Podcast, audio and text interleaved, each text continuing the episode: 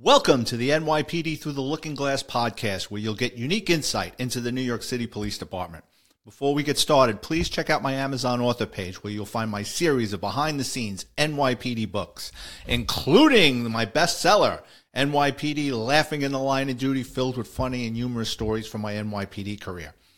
Well, we're a couple of days into the new year. I hope everyone had a safe and, and uh, I hope everyone had a safe new year he didn't drink too much.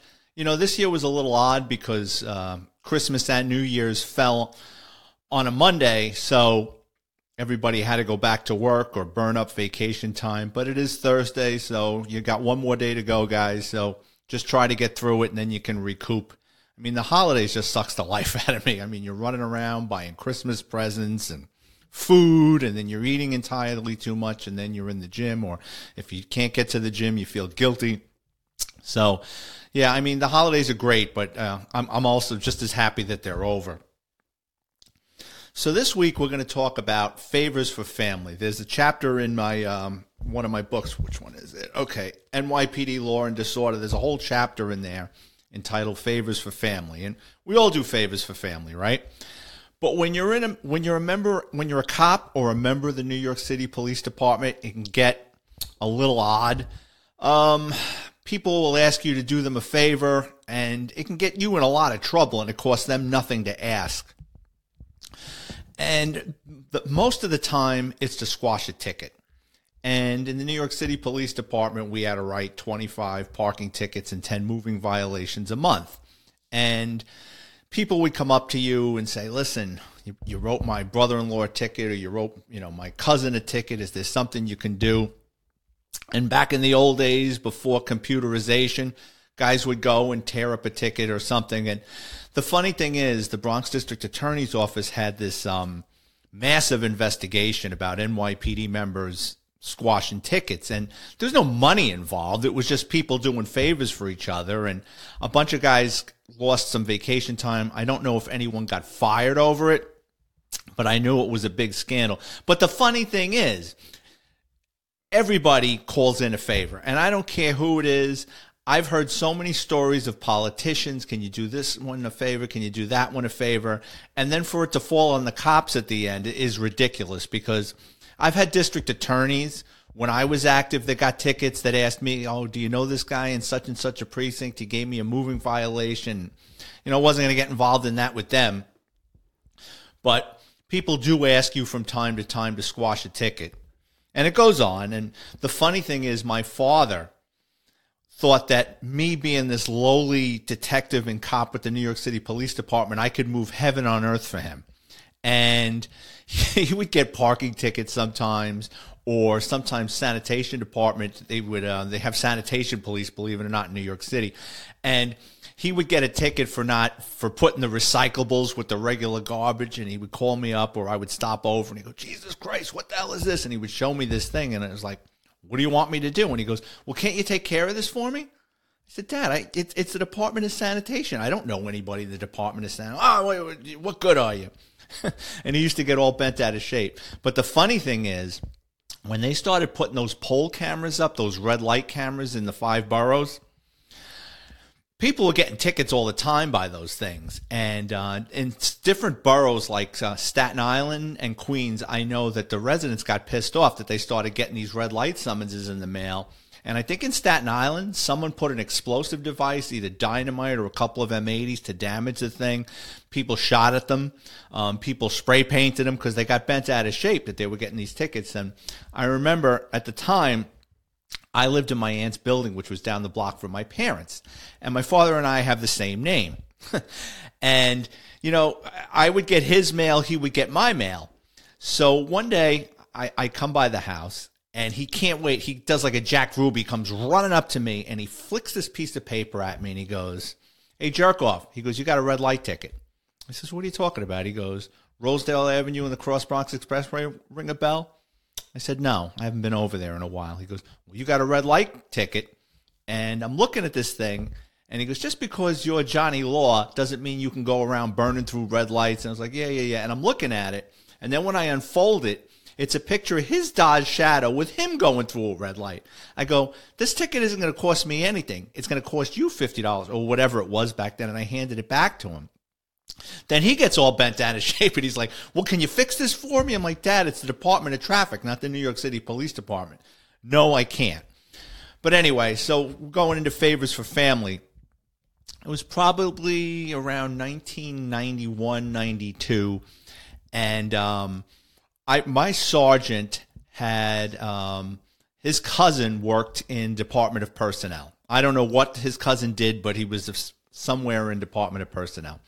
And Department of Personnel is a very powerful thing in the NYPD because that decides where you go, where you get transferred out of the police academy, and they move people around.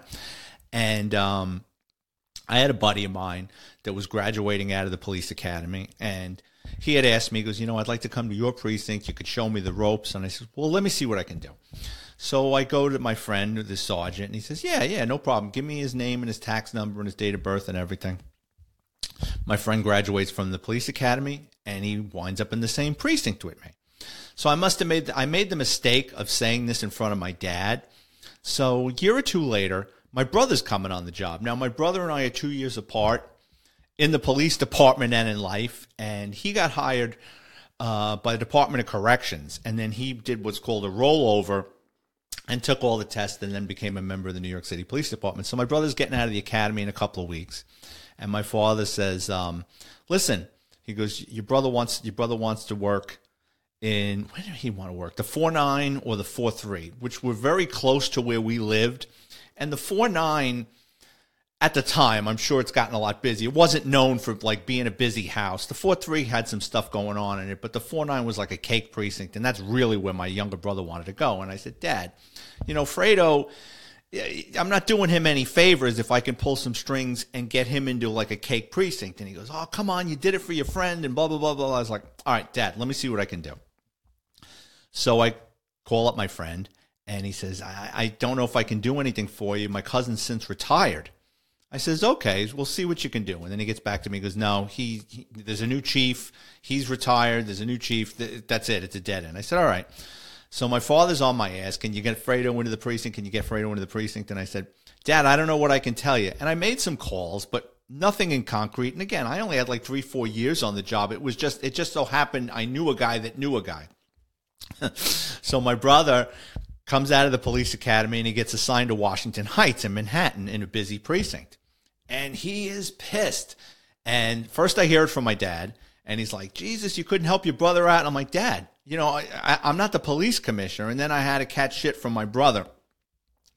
But like I said, it bleeds into everybody thinks that if you're a member of the New York City Police Department, you have these magical powers and can squash tickets and do things for people. And the reality is, sometimes if you if you extend yourself or stick your neck out too far, you can get yourself in trouble. Another time, I remember, I don't know, I had like 12 or 13 years on the job, and I'm going down to Times Square to work the New Year's Eve detail.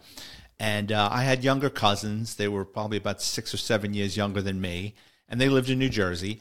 And uh, my dad comes to me and he says, uh, Your cousins are going down to Times Square at New Year's Eve. Where are you going to be assigned? And I says, Dad, I don't find that out until the last. I find it out that night and this is before cell phones. So if I real if to, to play this telephone game, I would have to find a payphone and call home and then coordinate where they would meet me. I go, just tell them don't go down there. Like I told you guys last week, just stay away from Times Square. No, no, no, no, they're to be down there. I'm like, Dad, I, I don't know what you want me to tell you. So he says, All right, give me your badge number.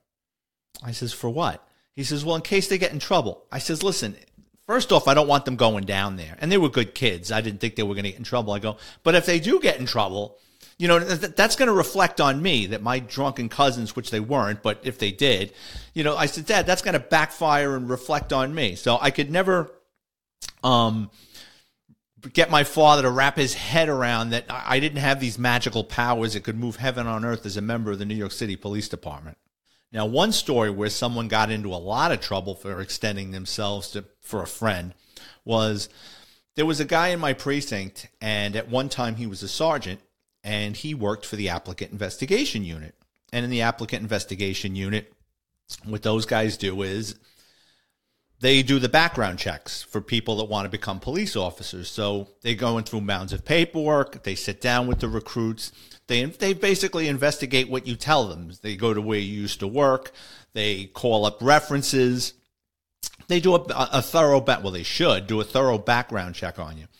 So this one guy was working an applicant investigation, and he's got a friend who wants to come on the job, but he's got a problem He's been convicted of a crime and he's not going to get on the job. So, what his friend does is this guy in applicant investigation, he shows up with all his paperwork and everything, and they're pretending they don't know each other.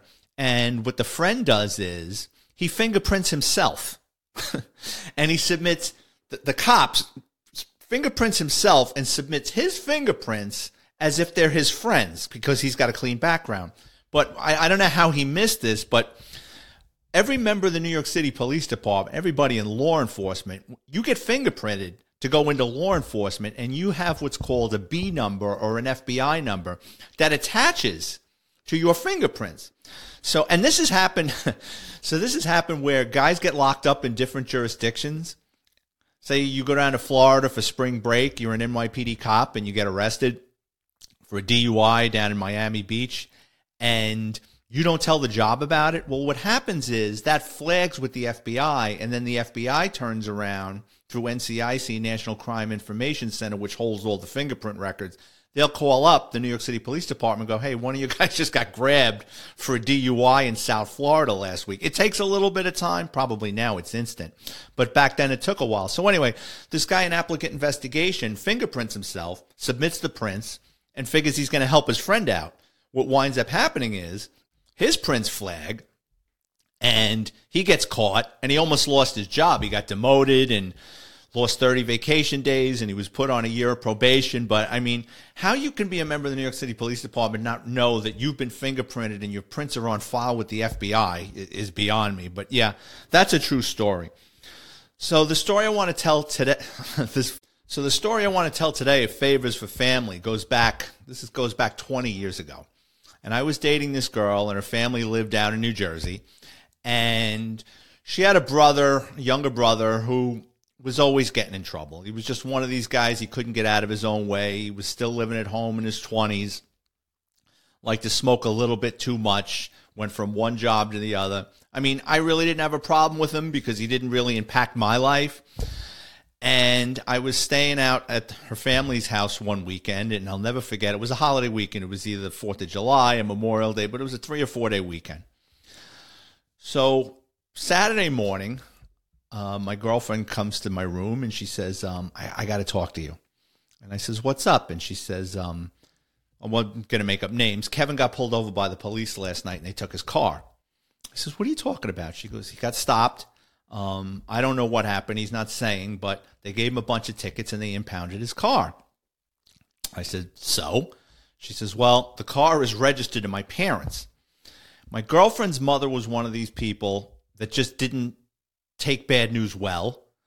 And if she would have found out that the family car was towed over the weekend, there would have been an emotional bloodletting, and I wouldn't have had fun that weekend. I just wanted to go out on the beach and hang out and have a couple of cocktails. And I really didn't want to get sucked into this, how to get this guy's car out of hock. So anyway, I says, well, where is the car now? And she says, well, it's at a tow yard. I says, all right. So I bang on the brother's door. He comes out and I says, what happened last night? He says, well, I got pulled over for a headlight and the cops took my car. I said, that's it. And he said, yeah. And Now I knew there was more to that story. He had to have mouthed off something. Maybe it was something in the car that shouldn't have been, or something happened. I, cops just don't go around impounding people's cars for a headlight. There was definitely more to the story, but I couldn't get it out of him. So I says, "Where is the car now?" And he says, "It's at a tow yard." I said, "All right, let's go." So me and my girlfriend and her brother jump in the car and we drive 15 20 minute ride over this tow yard. And for those of you that have ever had your car towed and you know how, how it sucks, most tow yards are in the middle of nowhere, right? They're usually in an industrial area or there's a phone number and the car is at one place and the office is another. And there's a reason for this because tow yards, and I'm not talking about if you get into an accident and you know the body shop tows your car. A lot of these tow yards do towing for repossession and finance companies, or they tow cars for the police, or then you have the scumbags that they have an agreement with a business a bank, a club, and God forbid you park in there and you didn't see the sign, and the next thing you know, you come out and your car is missing. You call the police, and the cops are looking at it, and you go, "Didn't you see that sign?" And oh yeah, now now I got to go get my car from Big Al's Towing. And basically, what they do is they hold your car hostage. So they know people are pissed. They got their car repossessed or they got their car towed out of a bank parking lot. And they know they're going to be coming with pitchforks and torches. So what they try to do is put these places in the middle of nowhere. So we find the place and we go there and it's closed. And the place is fortified with the big fence and dogs running around on the property and there's a sign closed for the holiday weekend. So I says, "Oh well," and my girlfriend goes, "Listen." She goes, "Can you do something, please, please, please?" She goes, "I really my mother's going to ruin our weekend." So I turn to the brother and I say, listen, before I go to this police station, is there anything in that car that shouldn't have been there? And he goes, well, what do you mean? And I said, weed or, whatever you're into these days. And he goes, no. I said, are you sure? He goes, I'm positive. There's nothing in the car. I said, all right. So we drive over to the small police department. And when you're an off duty cop, you're always at a disadvantage, right? And especially if you're an off duty cop and you're dealing with another law enforcement agency, and especially the New York City Police Department, because the NYPD, you got a lot of guys and girls, they don't do themselves any favors. They get pulled over, they're totally in the wrong, they get mouthy, they'll flash their shield and go, Hey, I'm on the job. Don't you got something better to do? Or they're drunk in a club and the cop tells them to leave and they get belligerent and then the cop has to wind up locking them up. Now, that's not to say that some of these smaller police departments don't like the NYPD and they got a hard on for them and they'll lock up a cop for something that's questionable or give him a ticket as a way of sending a message to the NYPD like stay out of my town. So it goes both ways, but for the most part, I mean, listen, I, I was with the NYPD 20 years. I've seen it up close and personal. A lot of cops just they, they get a couple of cocktails and you know they think who the hell they are, and then they start trying to throw their weight around with a smaller police department or agency, and it, and it often ends poorly for them. So we get to the small police department, and um, I tell my ex girlfriend and her brother, "Go just wait in the car. I don't I don't need you guys going in there. Let let me do this, right?"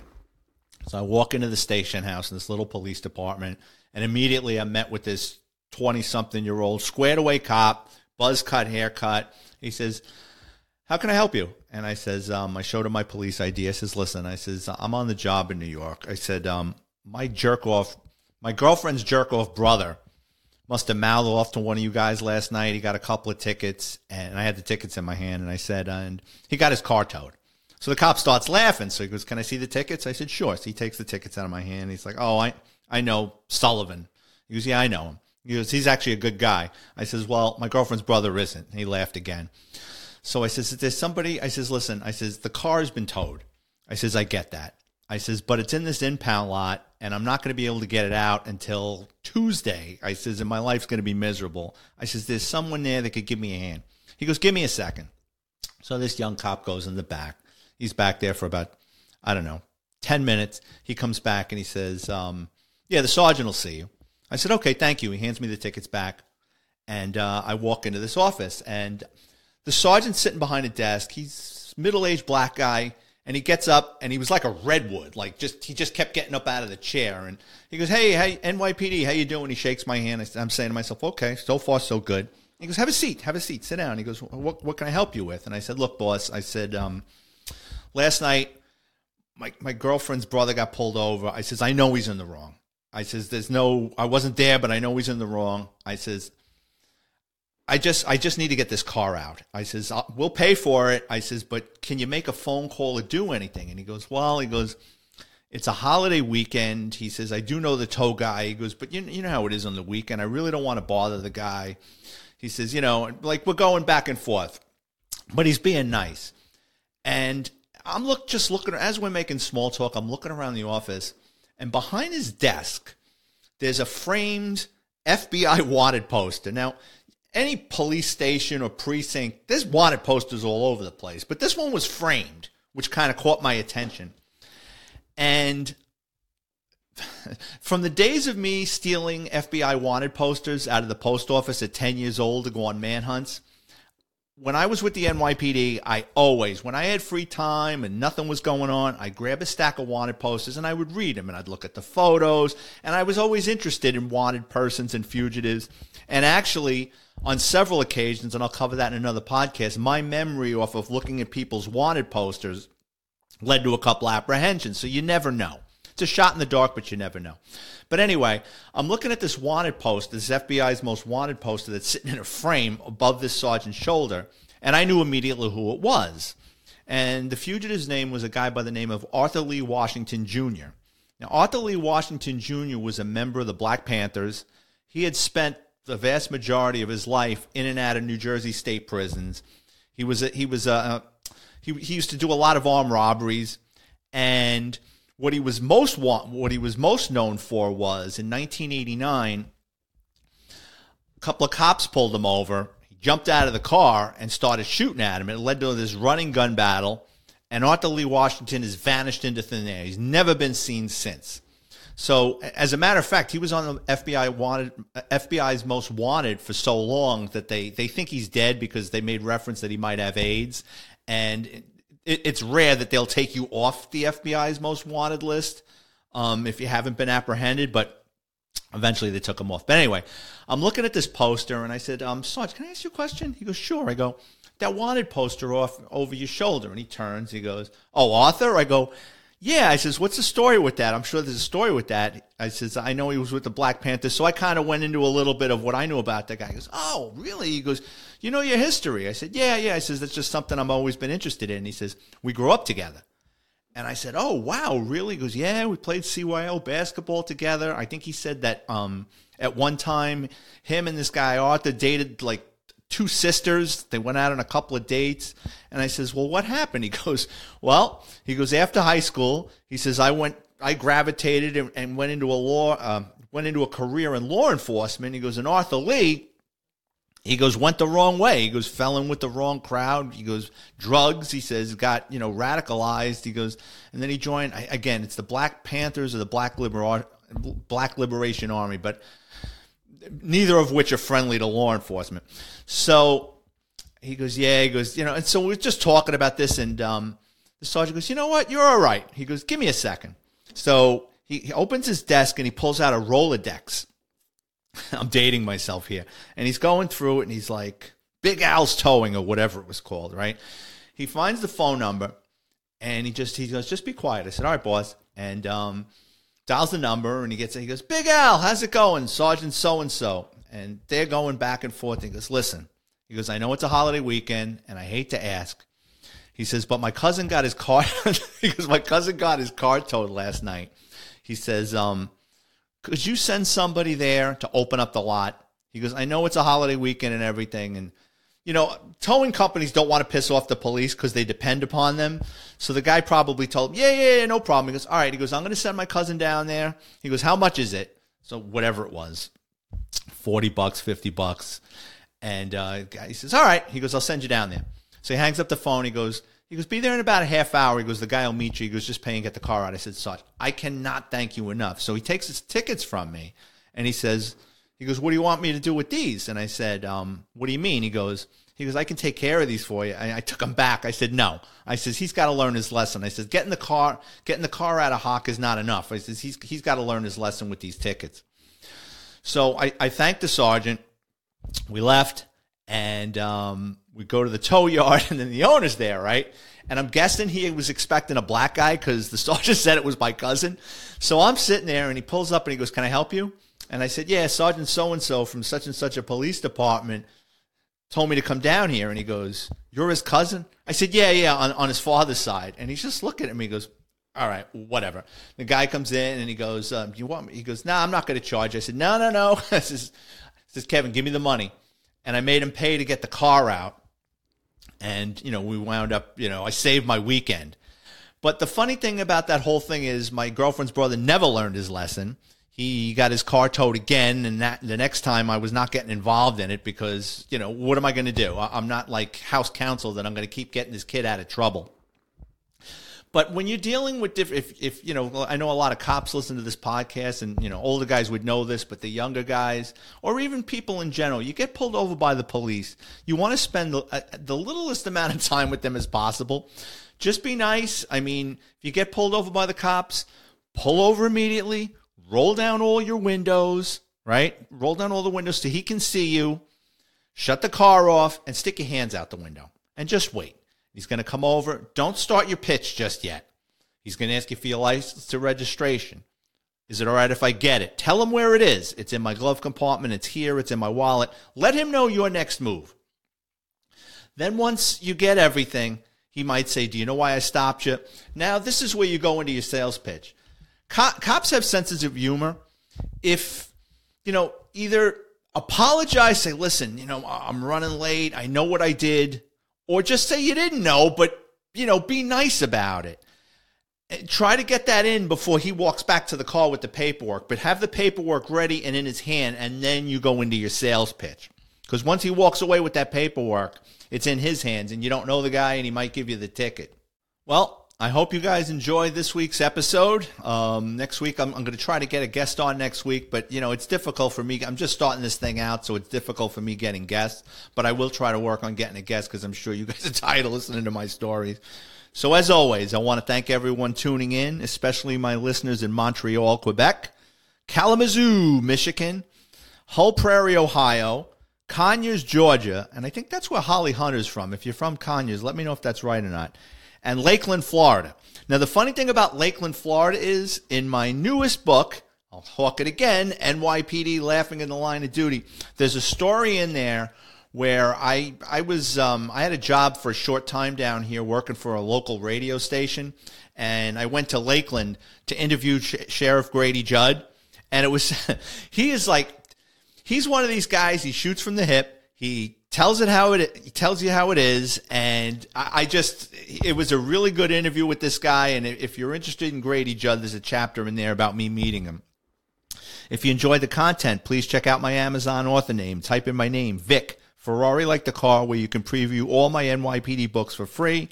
And if you have an interesting background, law enforcement or and or criminal, please hit me up on Twitter or Instagram at vic VicFerrari50 and we'll talk. Also, if you have a product or a service and you want to advertise on this podcast, because I need to make money doing this, please hit me up on Twitter, Instagram at VicFerrari50. Thank you again, everybody, for tuning in. I appreciate your support. And God willing, I'll see you guys next week.